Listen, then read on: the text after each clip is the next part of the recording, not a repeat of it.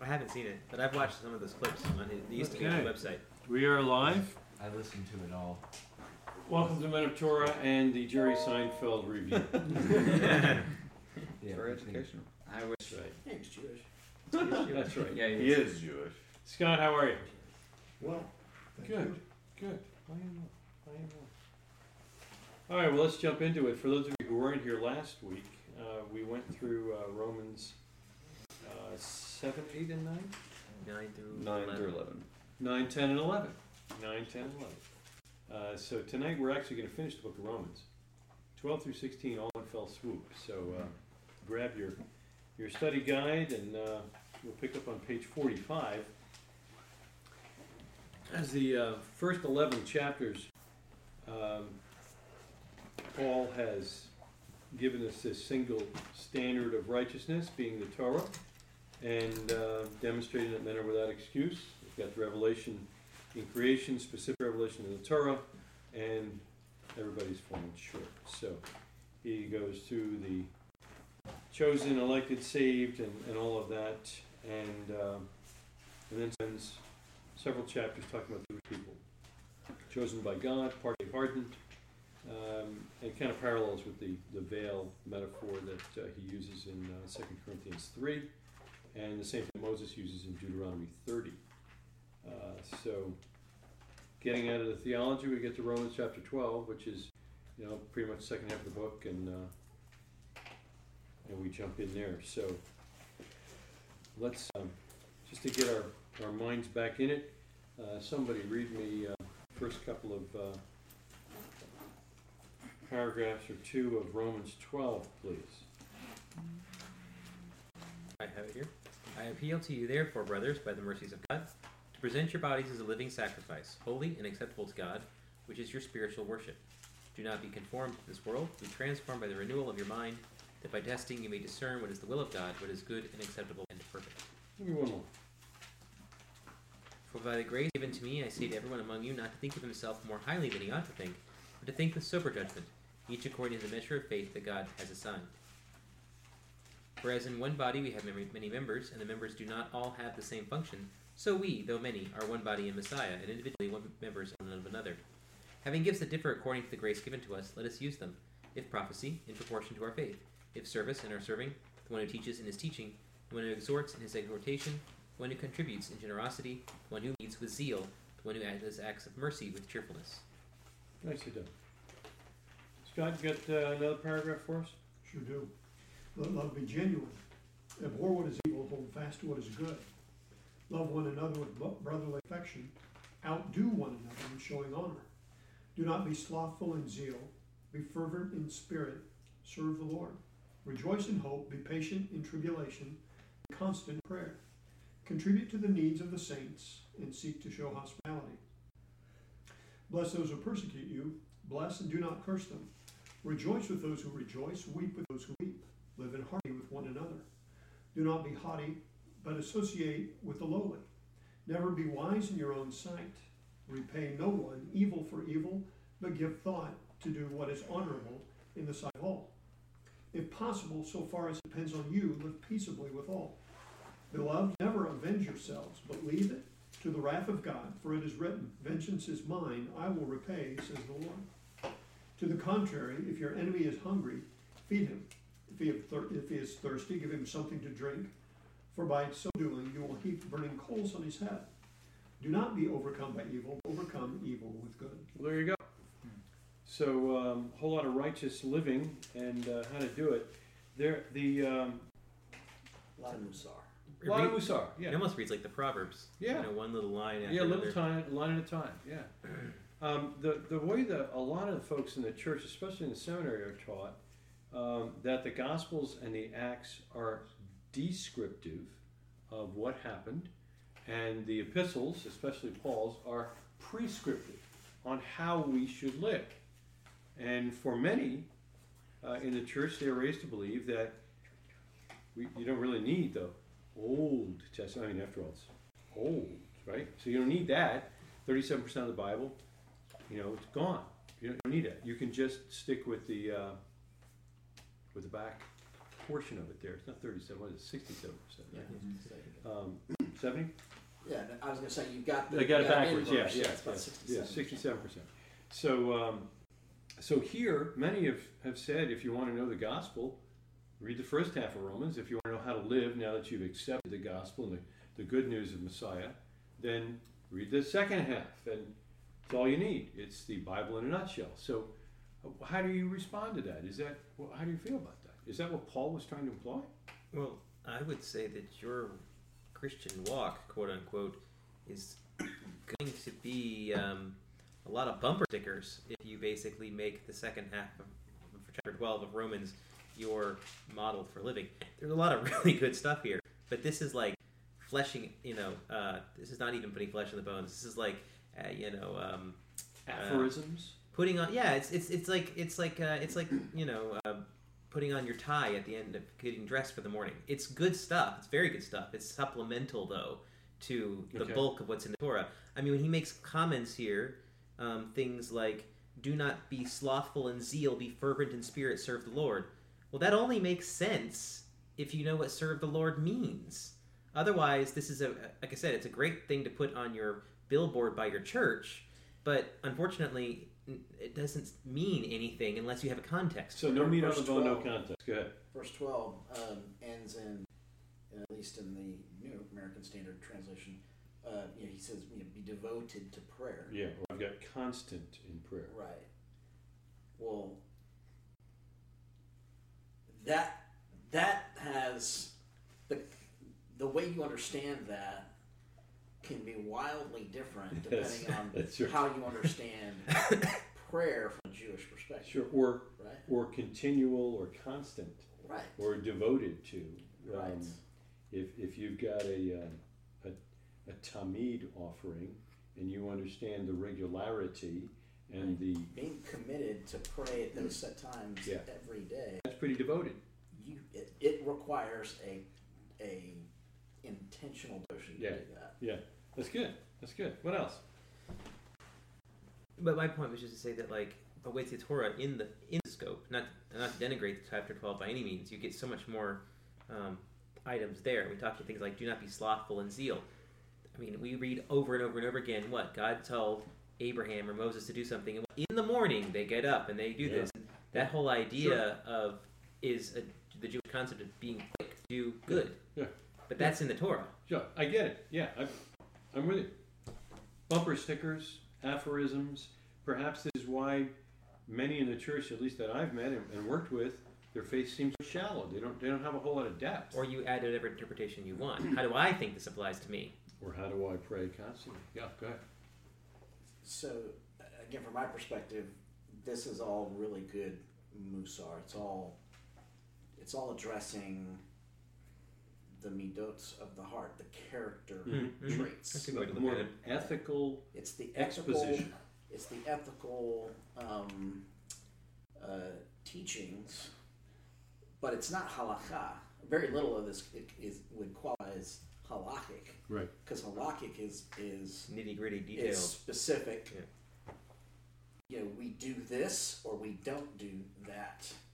This is not that. This is not halakhic. This Exactly. is just saying, this is exhortation to develop these positive attributes and character traits in your life, which should be reflective of someone who has a relationship with God and is uh, committed to and devoted to living out life in obedience to Him. Amen. And I think we, we would all agree that over, over the weeks and weeks that we've been going through this, there has not been another listing of halakhic commands that Paul has given to anybody, Jew or Gentile. And in fact, we've seen many times, again and again, where he's expecting that the Gentile communities that he's writing to are going to be reading, studying, and keeping the Torah. So if that's the case, then you know, I, I think uh, Joshua said it before. How if how do you serve God? How do you know what's acceptable to God? Because it's surely not from this list. And it, where, where would you go? Don't don't just say the Torah. That's just a little wide. Give me give me some specifics. where would you look to see what pleases God? I gave you uh, a couple of verses here just to kick it off to see um, what some of the prophets were saying. Um, can we can we go around? Can somebody grab those? You guys got it? Joshua, um, the younger. Can you give me Psalm nineteen fourteen? You got a Bible there? Can you give me uh, Proverbs ten thirty two? You got the next one, Proverbs fifteen. Somebody did what? Eight, fifty-eight, and uh, you got one? Proverbs twenty-one three. What do you got, Joshua? Let the words of my mouth and the meditation of my heart be acceptable in your sight, O Lord, my rock and my redeemer. That one's so cool. Why does that sound so familiar? It's in the city. It's in the city. So, If you're prayer- constant in prayer, you would know that. That's right. gonna That's right. was about to say, Yeah. whoop, whoop, whoop, whoop. Yeah, why does that sound so familiar? Um, But, it- and and it's also a model, right? The expressions of my mouth, which is not what we're taught traditionally growing up. is prayer. Mm-hmm. That's right.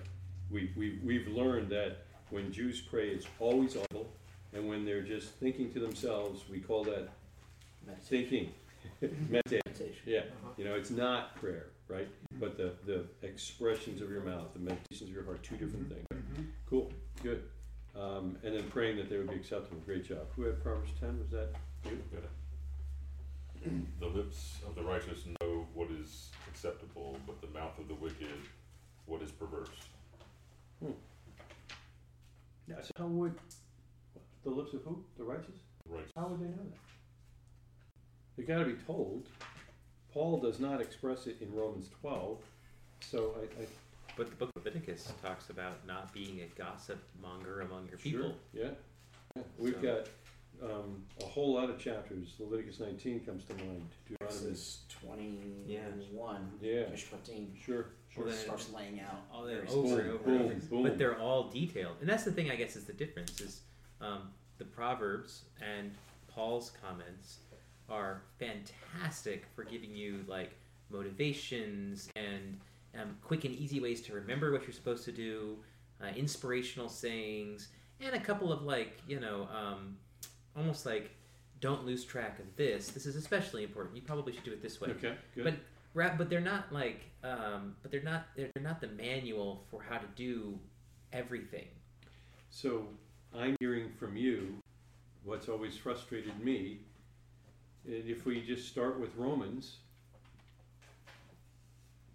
I've I've got the cliff notes on right what I haven't read yet. right that's a great way to see it What do you got? Fifteen eight? Yeah. What's fifteen eight?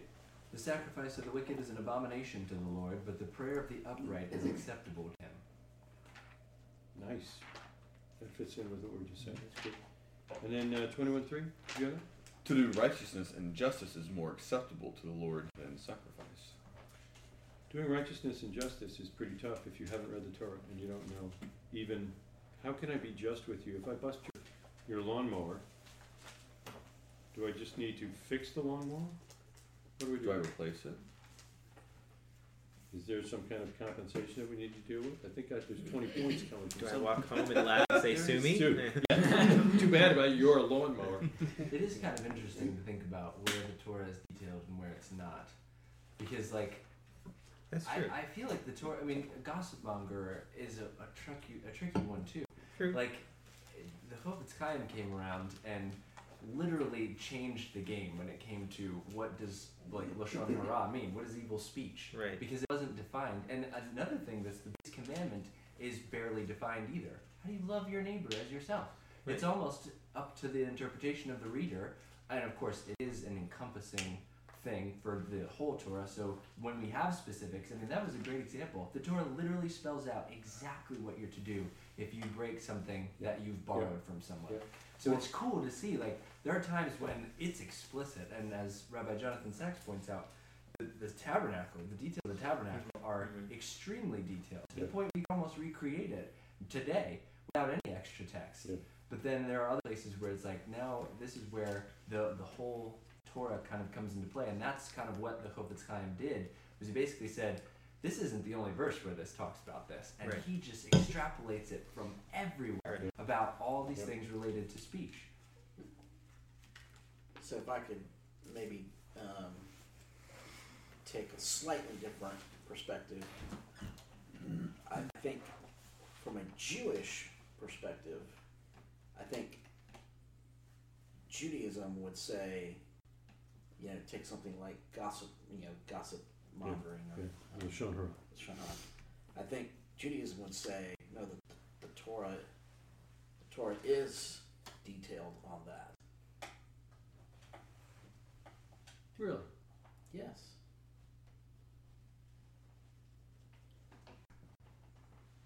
From the Jewish perspective. Oh, okay. Right. What comes to mind is see. Miriam, I whenever she does the Shana against Moshe's wife. Well, but but Right, from but the Ju- Jewish, Jewish perspective, is broader What's in the definition Torah? Torah. Yeah, they've, they've got the, Yeah, that's, they've, they've got the Talmud. so Or- so or so, the oral so the so the Chofetz Chaim comes along, right? And and yeah, he he takes all of the understanding from all of the Torah, according to, according to Judaism, right? Sure. And then builds this, you know, it, it elaborates on it with, you know, and kind of takes it to this next level in terms of practical application and whatever. And now the Chofetz Chaim is like this, this, the standard, so to speak. If you want to learn about Lashon Hara, you, you go there because he kind of. But Judaism, I think, would, would argue no, the, the Torah tells us exactly what that is and what it, what's not. No, wh- Which, of course, why they would teach us that you can't, you can't understand the written Torah Right. without the oral. Just like the just like Judaism would say, no, the Torah is, is very explicit on what work is and what it's not.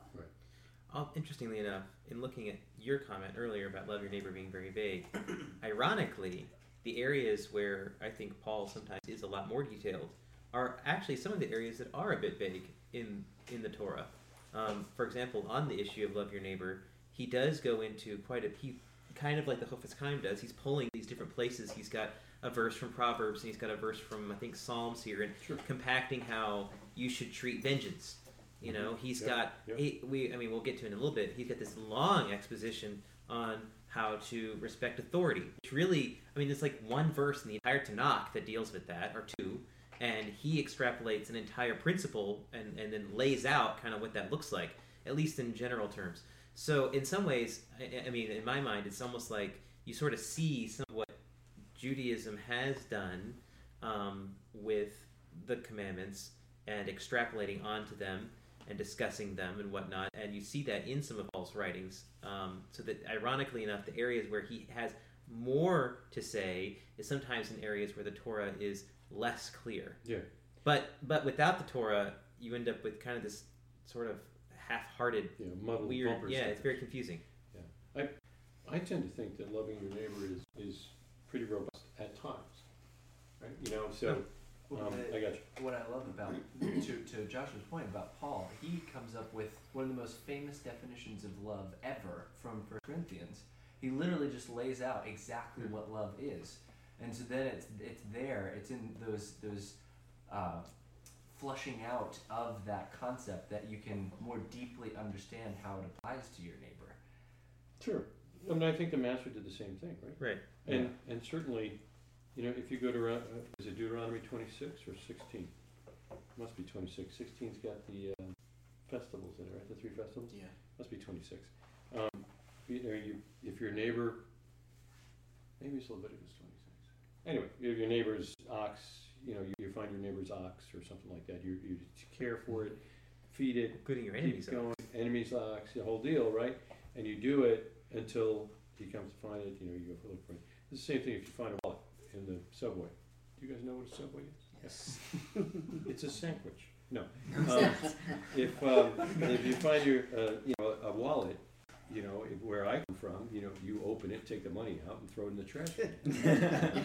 That that's, would be the logic. Nowadays, evidently that's not what you do. You take the credit card, run to the store, and charge as much as you can. As quick as you can. And what store is it always? The Apple Store. The Apple Store, Every time. I've had a credit card compromise, it's like, did you The try to pay five thousand dollars at the Apple The Store App Store. in No. Milwaukee? That's it. Wait, I'm thinking. I think no, no. Yes, sir. Go ahead, Alex. I'm gonna throw a loop and go from a different perspective here, the Mhm. cultural and societal structure here. Um, so bear with me. Um, we in the Western mind have a uh, mentality which is guilt versus innocence. We're a nation of law. That's how we think. We don't base things off of impulse or emotion. We have a set of rules that we must follow. Right. If I go and um, hit somebody and they retaliate and start fighting me back with excessive force, they're just as liable to get in trouble as I am for Absolutely. initiating that. Now let's go a little further. The Far East has a system and a mentality and a culture of fear versus reverence, especially to their gods. They want to appease the gods. They don't want the gods to smite them or to cause pestilence or havoc to come upon them. So they do these various um, seances and moves.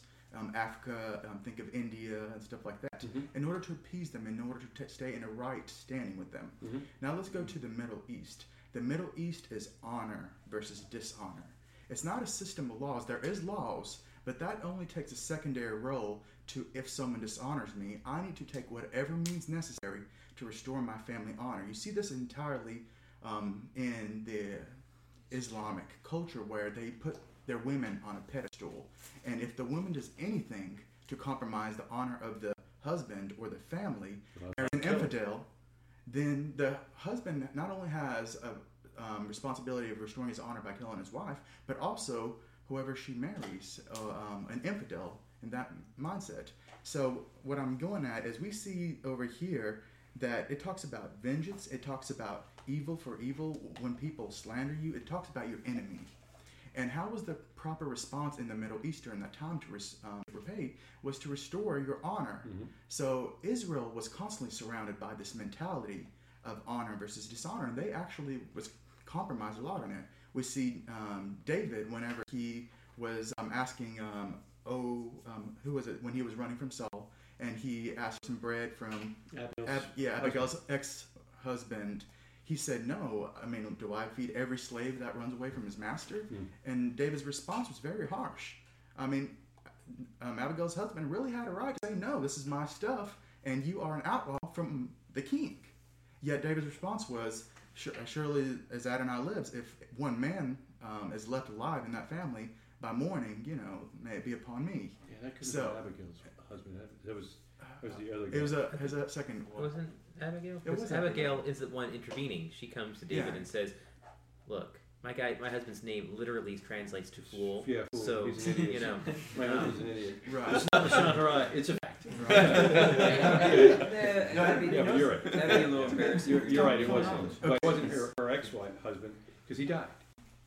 Right. Yeah, but in you're right, sense. you're right. Okay, so what I'm trying to get at is I think it's addressing this issue here too of honor versus dishonor. That you know you got this concept of this Frenchman going up with a glove and smacking someone upside the face and say, oh, you know, offer to a duel, and oh, you know that's very dishonoring. So let's you know Mhm, take out some mhm, pistols mhm. and face each other off. Um, and that was the very same concept that was prevalent in Israel um, at this time. So I think this is also something that's being addressed, which we don't typically see because we're like the Romans. Yeah. We have a set, set of rules and laws that we follow. That's why the Roman who flogged Shaul was in fear for his life. Why would he need to be in fear for his life or his job? Because Or on the flip side, Yeah. when uh, Paul badmouthed the high priest and smacked him across so I like how the Torah tries to play this parallel between honor and dishonor and the law. I think it was a very hard, hard concept for a lot of Israel's Israeli Hebrews to grasp because of their proximity in the world at the time. It could have been. So- I like that. Um, and as law abiding people, Paul is, is pointing them to that law. And that law is the Torah. You know, whereas it might not be in our country. Um, that's good. That's good. All right. That was great. So, at, at one at one point in one of those four verses, um, the righteous know how to serve the Lord. I think is is the one I brought up. But how how do you serve The the lips Lord? of the righteous know what is acceptable. Yeah, maybe that was or maybe it was the other one there. Who does righteousness and justice? Something like Oh, that, that was- yeah. Yeah. That was in the- Proverbs Yeah. 21. Yeah, So, that was How do you serve the Lord? How's, how do you do that? Paul even mentioned it in, uh, in chapter twelve. How do, you- how do you do it? What, what? I mean, he didn't tell us in chapter twelve, right? So, how do you do it?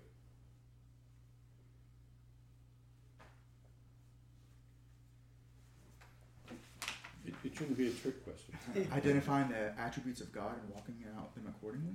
Following his commandments. I like that one. Following is really basically just following Torah. Do what he said to do, you know, Yeah. I mean, I don't, I don't think it needs to be really, um, really tough, but I'd say Torah because you said be more specific. So Torah. So that's why I was getting specific. Torah. Gotcha, I gotcha. thought that was Okay, taboo. okay. I'll, I'll, I'll, I'll cut you some One slack following there. directions. Right, right. That's good. That's good. Yes, sir. By obeying all his commandments with the right spirit. Did you write down your homework? Yes. Nicely done. Mhm. Nicely done. and, And- and faith as well, because Paul emphasizes that a Yeah. few times here, where it's like, do all of this, but it needs to be with faith. Sure. But Because without faith, it's impossible to please. I think Josiah really has something because the context of serve the Lord in this passage, if we're to read this verse as being a single thought, which, you know, thank you, Latin monks, for Mhm, put- breaking mhm. it down that way. But if it is meant to be a single thought, it's do not be slothful in zeal, be fervent in spirit, serve the Lord. Again, the, the reference that I think of when I read this passage is is Abraham, who literally served the Lord when the three, you know, divine uh, angelic beings Those show up men- those three men. those three showed up. guys, men, quote unquote, show up at his at his tent. He's in pain from circumcision three days earlier, according to tradition. So he gets up and he's but he's hustling. He's going all over the place. He's telling you know his wife take care of this. He's getting uh, quick kill the fattened calf, make sure they have something to drink. You know, and so literally serving the Lord Yes.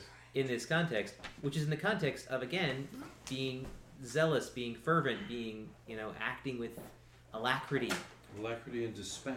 So I feel like there's there's almost that illusion there to get back to serve the Lord is is all these things. It is obedience, but it's doing it with the right attitude and with that um, that quickness. Well done. Yes, sir. I'd love to get just some thoughts on verse one, Uh, where he says, "I urge you, by the mercies of God, to present your bodies a living and holy sacrifice." How do you guys um, understand that passage, and what is that? What is the implications of that in anything we do or how we walk?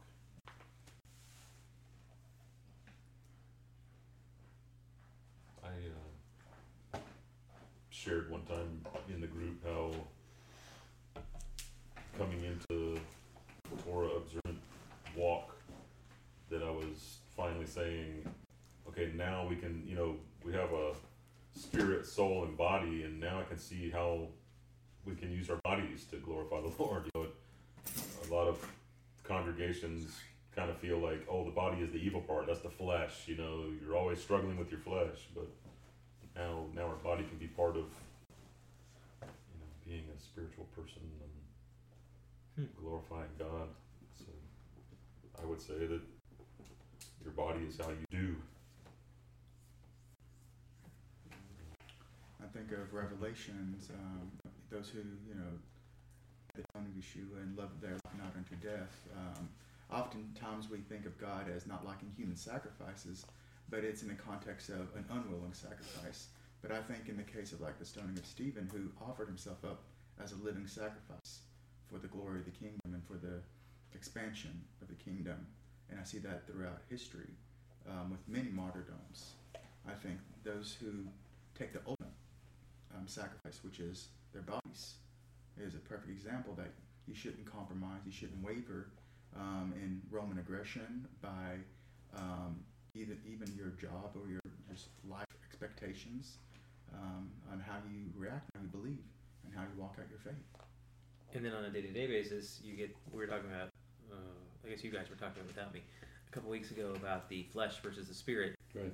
So presenting your body as a living sacrifice, both the ultimate sacrifice, if the called to that level, but then daily sacrificing your flesh in the sense of not doing what your flesh wants all the time, Exactly. not looking at that thing that you really want to look at, not touching that thing that you really want to touch. You're not supposed to. Not eating the ham sandwich, you know, and so on and so forth.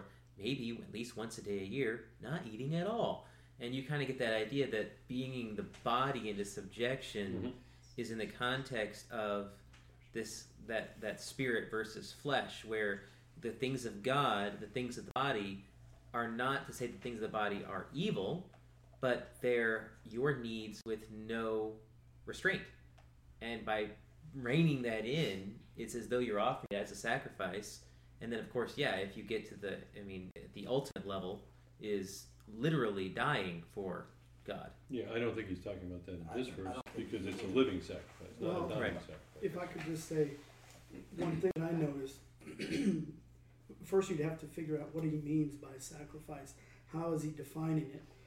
And I think if you read a little further after that, it explains it because it says acceptable to God, right? So if you were to bring a sacrifice, it had to be like without blemish, Mhm. right? So if you're a living sacrifice, then you have to try to be uh, without blemish Mhm. as, as much as you can be Excellent. separate, right? Holy. Uh, otherwise, the sacrifice won't be acceptable Exactly. to God. Yes. Yeah, I think of Yeshua talking about like if your eye causes you to sin, plug it out. Your hand, you know, it, then like that concept where it's like how What's how important? yeah how how serious it is if a part of your body causes you to sin. But then the flip side of that is you can you can keep God's commandments with your ears and mouth and eyes and hands and feet. You know, we see I think of sometimes the the Eshet Chayil has several references to like arms and hands and you know feet and stuff. It's like the, there's parts of a woman's body that are bringing honor and glory to God. She's giving charity with her hands. She's strongly caring for her household with her arms and so forth. So Grasping. yeah, Palms extended. Yeah. yeah. That's good. Um, I think, um, as my wife tries to remind me, um, and to your point, William, moving into the second verse, um, if we've been transformed, circumcised in the heart, um, renewed our mind, or had it renewed by God, that we're going to have that, that blameless walk, right, and, and be perfect. The, the other time that word is used is at the end of uh, chapter five and verse forty-eight, where the, the Lord says that we're to be perfect as our Heavenly Father is, uh, or complete. Um, but I, I think what Alan tries to, to get us to do in this house is to take various parts of life and elevate them to worship. And you and I have talked about this before, where it's just a meal. It's a, it's a mundane thing, everybody does it, but by, by blessing him for what he's provided before him, by blessing him after we've been satisfied, by not using coarse language and fooling around at the table, which is, is normally my uh, problem Elbows on table. the the idea is that that that everyday common thing has been elevated to what is holy and acceptable to God, and I- think that whole concept of worship at the end of the verse is the is the key for me. Is that I, I can by rethinking life, by not thinking the way everyone else does, by having the Torah change me from the inside out, I can begin to think, here's another way that I can worship Him as I do the, the things that He's called me to do. And I'm not talking about um, passing out tracts and printing Bibles and, and going overseas and doing stuff like that. I mean, you know, running an IT company, raising five kids, loving my wife, washing my car, normal, everyday things get elevated to a spiritual worship that is a blessing to God. and you know, from from a Jewish perspective, one would argue that the quote unquote minutia of Judaism, right? Things like put your left shoe on first, then put your right shoe on, then make sure you lace tie the or tie the right shoe first. I think it is. Uh, you know, what? Where you know what does that have to do with anything? Yeah. Right. But you talk about infusing God into the most smallest mundane things we do. Yeah. Now I'm thinking in some way about obedience to God Yeah. in in something as mundane as At a- putting my shoes At a level that is just so far beyond Right. going to church, praying, you know. It did kind of feel like there were basically two commandments before: go to church, and um, be careful what you do before you're married. That was about it. I don't really know what else. I mean, it felt that way, Well, and and also it- keeping the Sabbath on Sunday. right, but whatever. But it really meant going to church. Yeah. And I think that was, I think that's the frustrating thing. I think it's ironic that people talk about the law of Christ, um, but the but the only person I ever quote for any kind of instruction is Paul. Yeah. Um, but the, the point though is that both of them are fleshing out, Messiah and Paul are fleshing out what the Torah has said, and I think you know I, I would love to get people's thoughts on Romans thirteen, which we did read this week on authorities because I thought we said we're- before We're moving there in a second. this particular chapter is a lot more detail on obedience, which Yeshua references very briefly, but but quickly, talking about paying taxes. Mhm. Um, and you get, I think there's there's a reference about not mocking rulers in in the Torah, and there's a reference in Jeremiah about uh, blessing or or um, praying for your the city in which you are. Speaking of the exile, Right. and that's about it in in the Tanakh, from what I can remember off the top of my head. Mhm. Um, so this is really this is I guess like one of the benefits of when you have Paul on top of that, you have the foundation, and now oh here's the window trimmings. Here's what that might look like in the context of being stuck in Rome. Well, maybe the same kind of thing that you were saying in Romans 12, right? You get these bumper stickers, and these little speed bumps that you need to be aware of or Right. remember and, and, and work through, you know? Um, let's read through it real quick. It's short. So who wants to uh, give me the first paragraph? Good. Everyone is to obey the governing authorities, for there is no authority that is not from God, and the existing authorities have been placed where they are by God. Therefore, whoever resists the authorities is resisting what God has in- instituted, and those who resist will bring judgment on themselves. For rulers are no terror to good conduct, but to bad. Would you like to be unafraid of a person in authority? Then simply do what is good, and you will win his approval, for he is God's servant, therefore your benefit. But if you do what is wrong, be afraid, because it is not for nothing that he holds the power of the sword, for he is God's servant, there as an avenger to punish wrongdoers. Another reason to obey, besides fear of punishment, is for the sake of conscience. This is also why you pay taxes, for the authorities are God's public officials, constantly attending to these duties.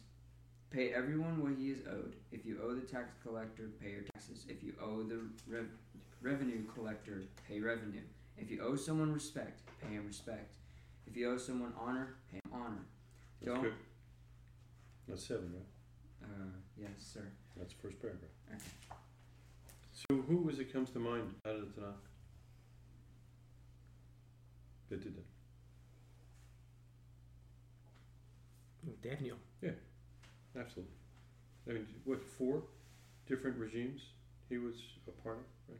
but he always respected them. Yeah. Um, and even when he had to defy their laws, he always tried to do it in a way that was Respectful. honoring. Yeah. Hmm. Um, Even from the bottom of the den. right. And then I, I thought, to me, maybe what I was curious about this passage about modern day real life. Um, this passage raises a lot of questions about laws that we have to keep, like the speed limit, that we may not necessarily like or agree with. Um, and they don't have a biblical basis, but are strictly this is what the authority says and that's it. So the question I had was, it seems to me that verses one through seven reference a pronoun a lot. They talk about the authority as a person, um, rather than as as Alex pointed out in our society, where really the authority is a book. So I guess the question that I'm curious about, and maybe get your thoughts on, when we read the context, try to live this out today, is this to say that we must obey every law on the books, even the ones that the authorities don't enforce? Now you can talk about speeding, which is a questionable one, but then on the but, but for example in New York, it is against the law to wear slippers inside your home after 10 p.m. Or just on the sidewalk. So the question is, if the law is, um, it's actually so awkward to repeal it because the authorities would get laughed at that these even on the books. They just choose not to enforce them at all. Can one take blanket refusal to enforce as permission to engage? Somebody else needs to answer this. I 'Cause- won't answer it properly, so I can't do it. What do you think, Todd? I'll pass. Scott? Uh, Speechless. Or maybe we should hear from your sons before you? Speechless. Yeah, I, I don't view um, declining to enforce as license.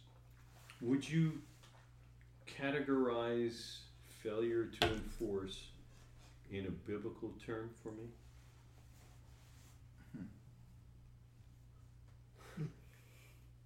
I would call it gracious. Sure. And for me to Trample on the. flaunt that grace, yeah, um, to me just seems to be violating the first part of Romans twelve.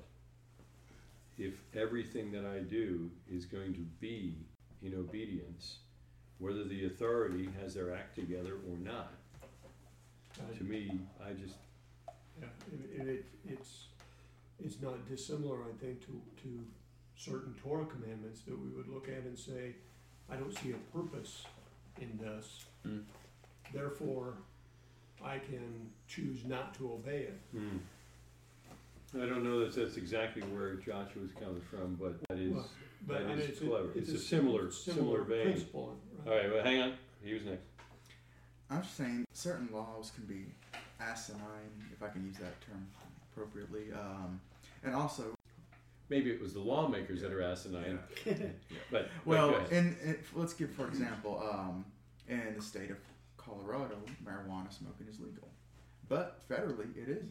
Right. So, Oops. so who do you listen to? Which law law abides? The state police won't arrest you, but a federal um, marshal comes in. Well, I You mean, the other all. classic example that I think is the state of Georgia. If you are driving in the left lane, driving the speed limit, and somebody behind you is driving like a bat out of hell, You can and get a ticket. you get a ticket for driving the speed limit because you're blocking them from going. Rightfully so. And I yet, hope you get that. and yet, the irony is, Get out of the way. if the state That is trooper, if the state trooper You are. decides That's why in he's Germany in the mood, you don't drive he can on give the you lane. both a ticket, even though. So it's very confusing. It's when not they at create all. laws that actually seem to contradict themselves. And, does and that no, just having anything in your mirror, such as on your anything, that's obstructing your view and can be. Why do you think on earlier vehicles there was never gotta have even a right mirror? anymore. you weren't supposed to be in that lane over here anymore. if I could just give you my point of view anyway. Yeah. This, this is just my personal opinion. Um, Isn't that what everybody's getting? I have, I, Yeah, well, nobody here I has have, the- has I have problems with this one because, in my opinion, he's going contrary to what Yeshua said. Really? Right. so? Yeshua said he held up a denarius, right, and he says, uh, you know, whose face is Whose on likeness this, is it? right? And then I says, give unto God what is God's, and what belongs to Caesar unto Caesar. Right. Now, obviously, the Jewish approach to that would be to ask a question: What belongs to God? Everything. So, in essence, what he was saying is, don't pay taxes because everything belongs to God. I don't think that. There's even there's I don't, even I don't think we can get to that since he did say to pay. He told Peter to pay the tax, and that if he took the fish, he'd get the he'd get the coin to pay the tax for both of them. Hmm. Even though he knew and alluded to the fact that that tax was inappropriate for Jews. But in addition, also regarding the, the denarius, that particular passage is um, rife with symbolism Sure. because on the denarius, as he points out, as Caesar said, but Caesar is a god in Roman culture. Right. So he's actually holding up effectively a piece of idolatry and saying, "Give to Caesar what is Caesar's." Well, yeah, Caesar is effectively playing these coinage, literally. So like providing that to him is like it's mm-hmm. almost like God But doesn't even Caesar- want that. Like, it doesn't even Caesar matter. is from God. He has his authority from God. Caesar is from God. According to this, yeah. According to the people. According to Yeshua himself. Well, What? Shaul, verse one, is Yeah. explicit on this point, Right. but he's not making it up. Right? I mean, this isn't an, ori- this isn't necessarily an original thought from him. He's expounding on on, mm-hmm. on something here, right? Right. Which is to say, there's only one authority, guys, and that's Hashem. And every other authority that exists only has their authority because he has allowed them to have their authority. Isn't that in Kohelet? Doesn't he say, "Don't worry about the judges that are corrupt because there are more judges above them, and then one authority overall? Exactly. Mm-hmm. You know, so so every authority, uh, every every authority, federal, state, local, President. you know, uh, congregational authorities, church, synagogue, you know, whatever, right? Their authority ultimately, whatever authority they have, or whatever authority they think they have, is is only by is only from God. So if you have a an authority um, that is making some decision that's, in your opinion, contrary to, you know, other teachings of, of God, of Scripture, of Torah. Right, like when they outlawed circumcision in Rome. Right. Couldn't Well, stay the Torah. Or, or, or, or Or even, or even in just our own modern, our own modern day, right? I think, I mean, well, I can't speak for anybody else in the room, but you know, I have a problem with um, with abortion being legal. Well, I don't, I don't have any problem with abortion as long as it's treated like murder. okay.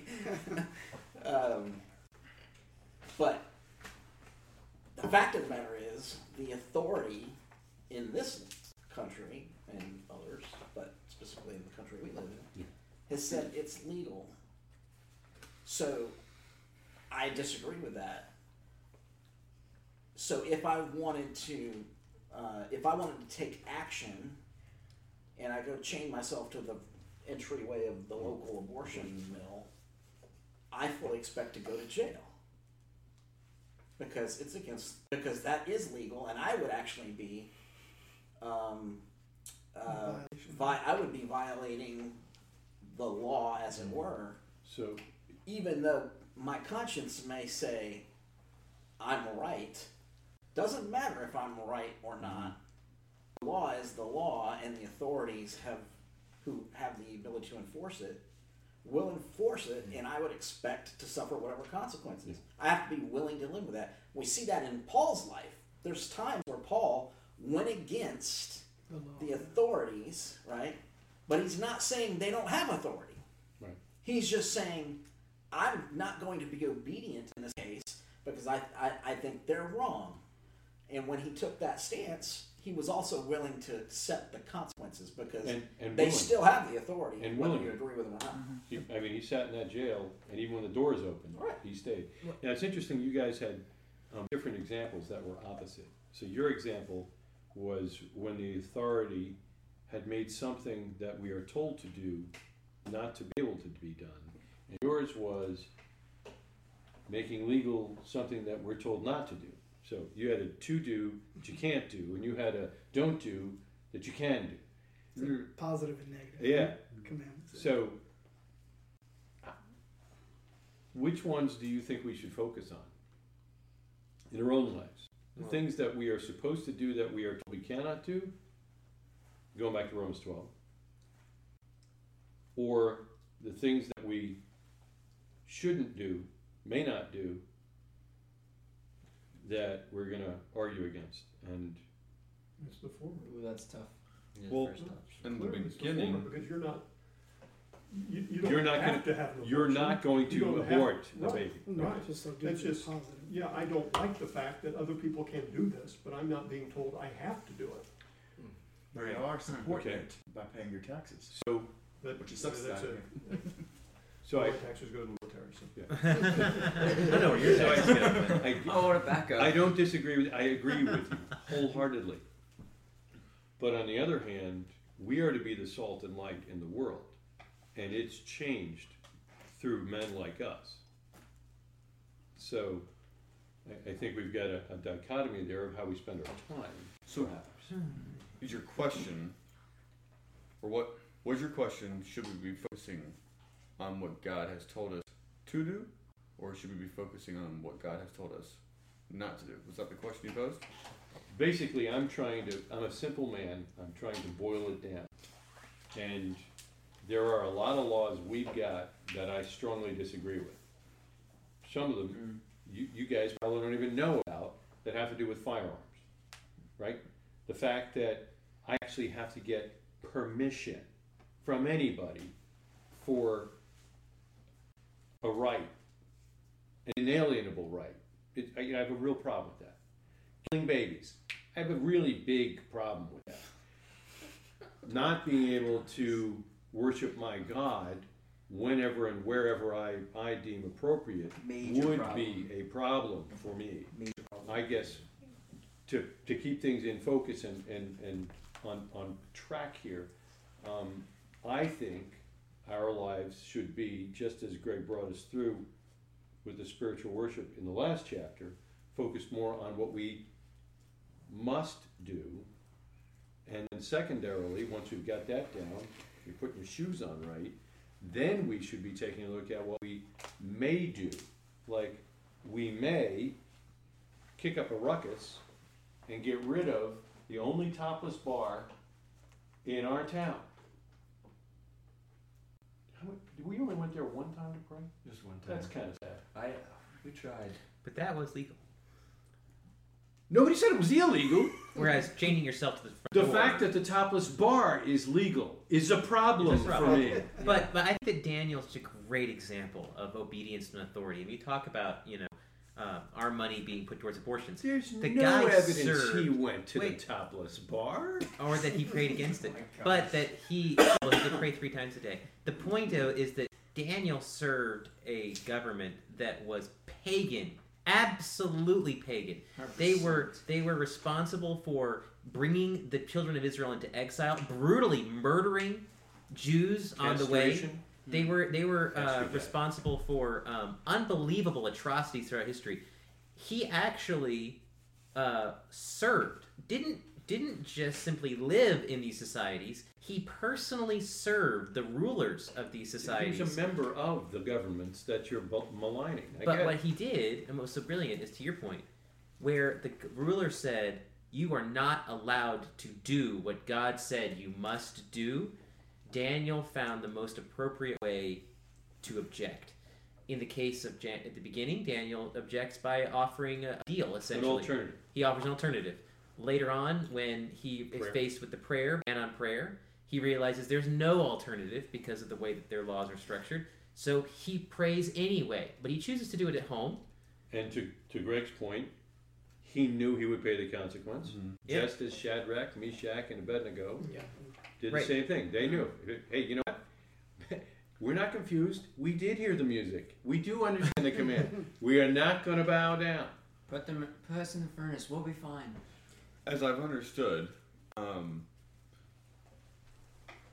we are commanded to follow the law of the land so long as it does not contradict with the law of God. That's a great way of putting it. I would reverse it. No. We will follow the law of God. That's been Paul's point to this whole thing to every every community he's talking to.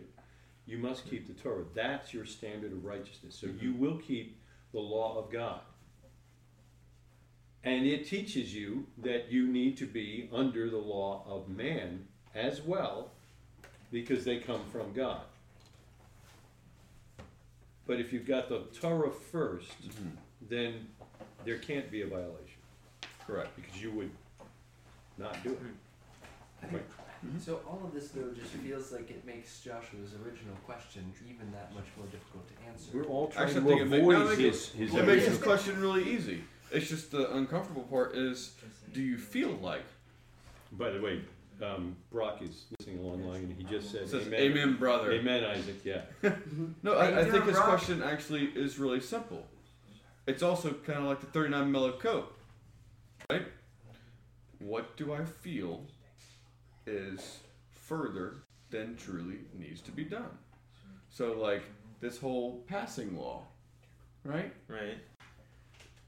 It's the line. I should follow that, but do Is I there a think it's, I don't, I I'm sorry. The only thing I don't like about what you just said is feel. Decide.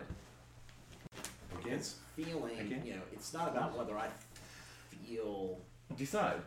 Uh, Then I, what I decide, I do not want to follow. Whatever I choose, that I do not want to follow. Because like the whole slippers in your house after 10 o'clock. Yeah, who's gonna notice? I well, not, it's not notice. But is that how we're it's to not live? notice. It's Well, what But I is that's that, why- is that's why is I that how feel- we're to live? But that, here's, I'm not here's the saying that me choosing is that it's okay. I'm saying that You think the consequences? yes. To accept the consequences. Right, so, so let me, let me, let me just ask one quick question of my son. So, so your, your behavior, we, we read, should be an example to believers and And non-believers, non-believers. and certainly to your children. Mhm. So when somebody comes into your house and sees you with the slippers on after 10 p.m. in a place where it is not legal to do so, Mhm. what is it your what is it your living sacrifice is spiritually worshiping at that moment? Not at all. I am showing a disregard. Just so we're clear. No, we're ahead, clear. sir. I, I was just saying. yeah, I, so the reason that this is just I, this Easy might enough. just be might be me, but the biggest worry here is if we're if what we're saying is the case, then What, There- what are we no- saying so we all know so the so case? far what it sounds Or what are you saying? That's so far, What are you saying? We're saying. so far Nobody's in the boat with you yet. for those in Gastonia, it sounds like what we're saying is the entirety of our country, state, and federal's laws. We are under those author- that authority, and there therefore should follow them all, keep them, all the To- laws of the land. To the extent they don't violate. Oh, to the extent right, Right, Because I can't think of Because any. we but- start with the Torah. right, yeah, I can't think of any, but yeah, exactly. You to can't the think of extent any what? That that violate any Torah. laws that In the command US. a violation of the law in the U.S. The, the Torah, a violation of the Now, Torah. yes, but think Germany when you know Jews were hunted down. Oh and yeah, people yeah. hid them. There's there's examples. Oh right, for yeah, sure. yeah, absolutely. So but you- so here, okay. but here's why here's why this is just so scary is because that presupposes a thorough, not only study but also like demonstrating and practicing out like the And tens of thousands knowledge. of pages of state and federal law, Yeah. which I don't think anyone in this room has ever read cover to cover. Right. Well, Nor did Mr. we, Martin like- might have. Well, Did you read it all? Second time through. No, um, I've, I've never read this, read this book, so I'm not promoting it. But I've heard that there's a good book called Three Felonies a Day that talks about how you cannot live a normal life without violating the law in this country. Something. I mean, it's, you know, Which was the only reason why I brought up my question was if we were to do this. Yes, Wait, but then hang- you answered your hang on question one second, by giving the example of Daniel, which meant that your answer to your own question was if we are to keep it hundred percent fully, the the law of the land, every nuance of it. But that's No, my point no. that you have to know it all. The whole reason that we're here studying Torah is so that we can keep it, right? But no one even studies the laws of North Carolina. Right, so, so let's be clear. So that Let's, let's be clear. I, I get where you come from. Let's be clear. I flipped it when he said it backwards.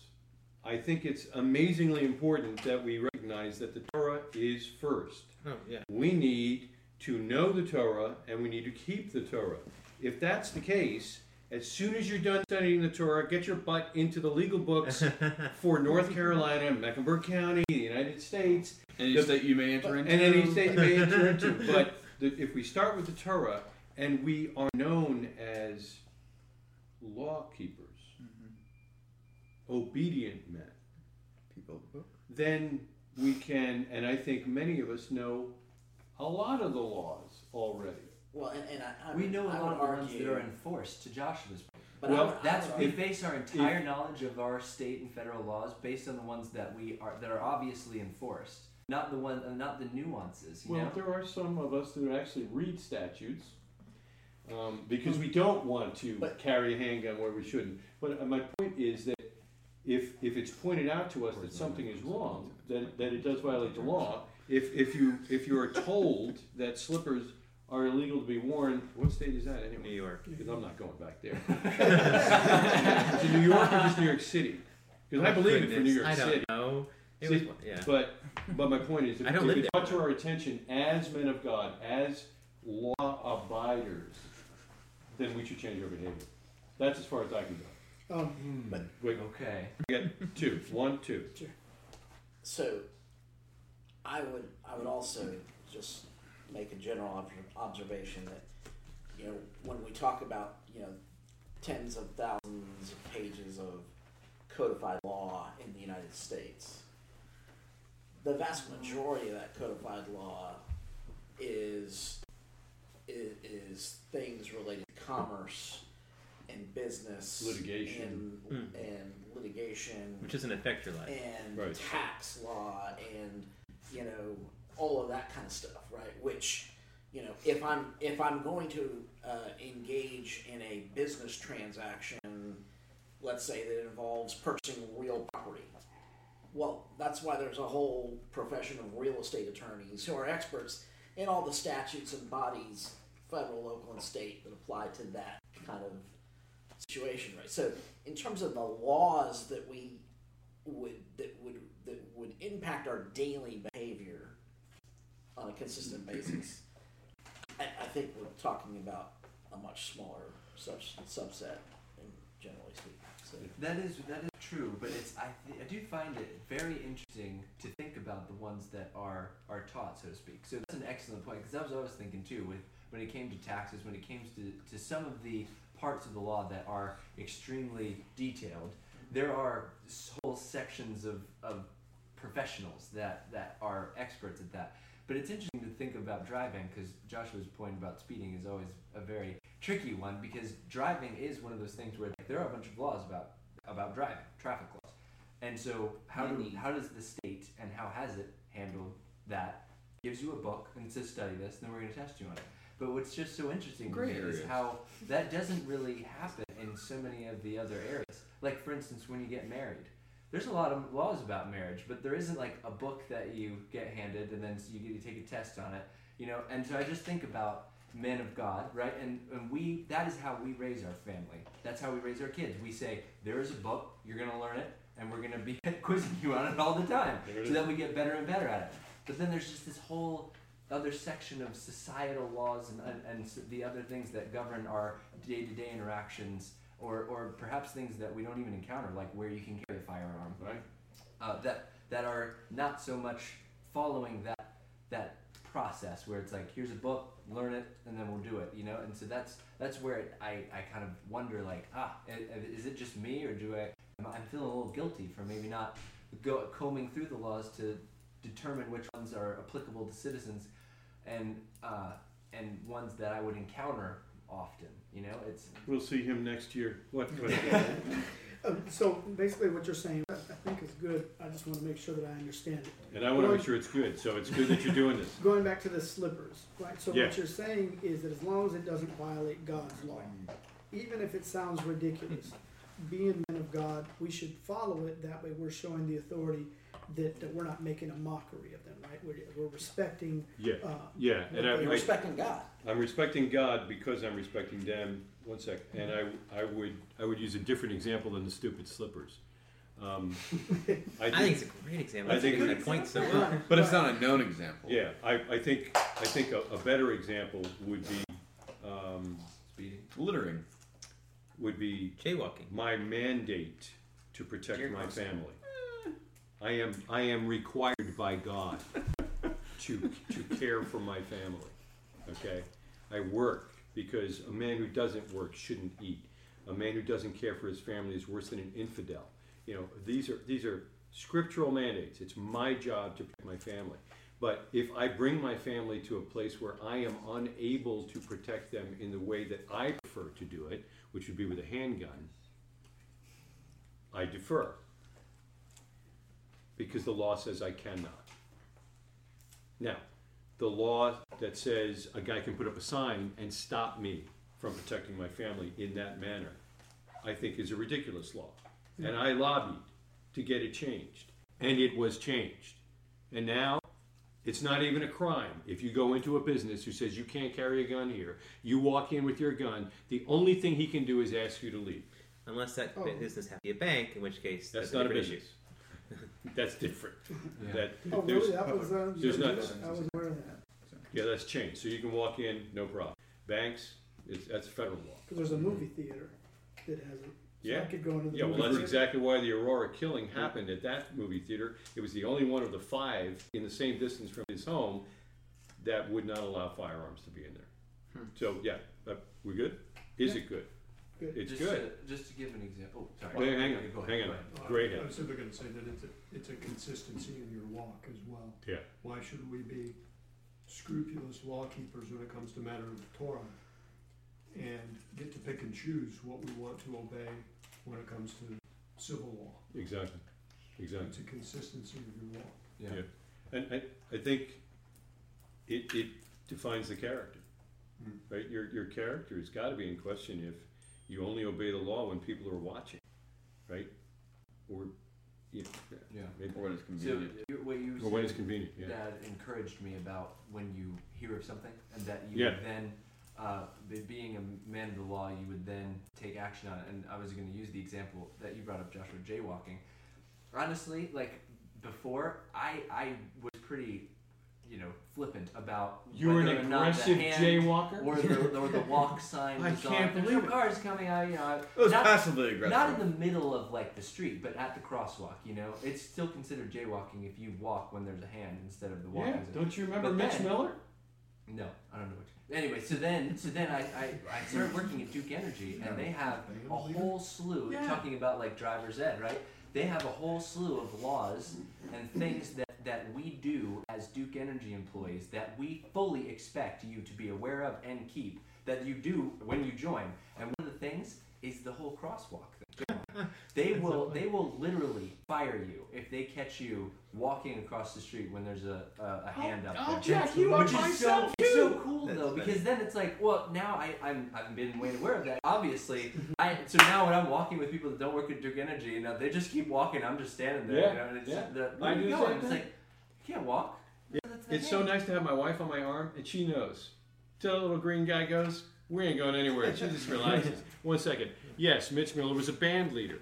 But Mitch Miller in the 60s did all these commercials to stop people from jaywalking and getting hit by buses in New York City. Don't cross in between, cross at the green. We didn't But- get You didn't get- channels in Illinois. Did you have buses in Illinois? But in New York, Oh my god. the whole concept of Pikuach Nefesh comes into play because if you stay standing, You you're going to get get run trampled because everybody else is going. Whether you All right, so I got I got a real quick one, and we'll uh, we'll tie it up. Uh, Brock has written a, a little missive. How do you square that mindset with how this country was founded? Avoiding the area with laws you don't agree with was the Pilgrims' plan of action. Eventually, you run out of places to go. I don't agree with that premise, but we'll move on. Well, the country's founded, I think, about 1776. That was definitely an opposition to an authority. Absolutely, Interesting question. Uh, but, but that's a not- separate debate. but but not without Yeah, there's a, there's biblical reasons for it. no, no, no, no, not without a myriad amount of time and energy and Right. everything to try and come to some agreement. Because anyway, uh, at what point do you decide a law is not viable? I don't think you do. The ones our founding fathers revolted over were not grounded in the Torah necessarily, in my limited understanding anyway. Actually, some of them were. How far should you allow yourself to be pushed by a law that does not strictly violate the Torah but restricts your freedoms? Well, you're talking to a guy who lives for freedom and carries a handgun, so you know where I come from on that. It actually kind of has me slightly inspired to go into the uh, North Carolina law find laws that I think are ridiculous that I want to keep, and then email my you know my state congressman Yeah. and be like, can we just? I mean, we're talking about five minutes of your time here. Just get a quick vote to repeal these 19 laws because these are silly. These are silly, yeah. I mean, it- yeah, it, it's, well, let's close this topic. Brock, I would, I would love to just go at it with you on that one, but you're not sitting here, so you, you just have no standing, literally. It's a legal term, Brock. Work with me, man. Work with me. No Um, intended. just for, for, for anybody who wants to promote the idea that we need term limits, it's just driving me nuts that everybody keeps saying that of late. N- None, not, I've not heard any of you say it, but I, I hear I didn't hear people- for eight years prior. I, I hear people saying constantly that we need term limits. What is a term limit? what's A term limit would be a law defining how many times a congressman or a senator could be uh, reelected. And I want everybody to know that we already have term limits. We have term limits for our president that are defined by law. He can only serve for ten years. Ten. Ten years. If the vice, if the elected. Ten years, not two terms, ten years. Just, I'm sorry, maybe they didn't read the law.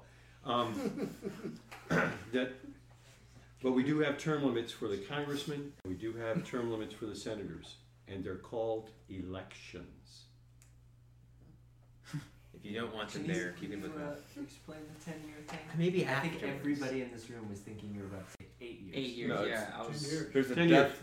If When someone is elected, so if they've vice served two president terms. And you get elevated to the office of president two years into your presidency, or in, into the term, you can still run for two more terms.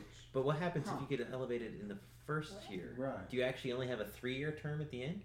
No, where if you get elevated and you serve for three years, you can then serve, you may be elected to a second term, but you can't have Ah, another one. Term, Right. Because you okay. can't serve more than ten years. Huh. Is it I'm 10 years sorry, Period did or you 10 years guys- consecutive? It's ten years ever. Yeah, I know it's that like. And by the way, uh, Didn't did you guys go to Roosevelt- civics class? I or would Did what? have Roosevelt sworn that two violate that? terms was the Has that constitutional ever happened? amendment. They had to- No. Um, we had, uh, was it Franklin? Uh, Well, Frank, Franklin Franklin Roosevelt. Roosevelt? That was why it violated That's why they made a law. It's, it's not a law. It's a It's an constitutional. amendment Yeah, to the the amendment to the Constitution. Constitution. Huh. Right. Right. So, Um, I've read the I don't think Constitution. anyone has thought ever- it was two terms. But I can't No, believe, it only came up at Roosevelt served, what, Yeah. five terms or something, four or five Four. terms? Four something like terms, that? yeah. Four. four And terms. then that- And then we changed the amendment was Constitution. passed. Oh, The Well, closest his and- come would have been Gerald Ford, if he had gotten reelected. Yeah. So, but isn't that what they mean by term limits? Is they don't want them to serve more Right. than- Yes, like have a whole career. yes. But we already have term limits for those people.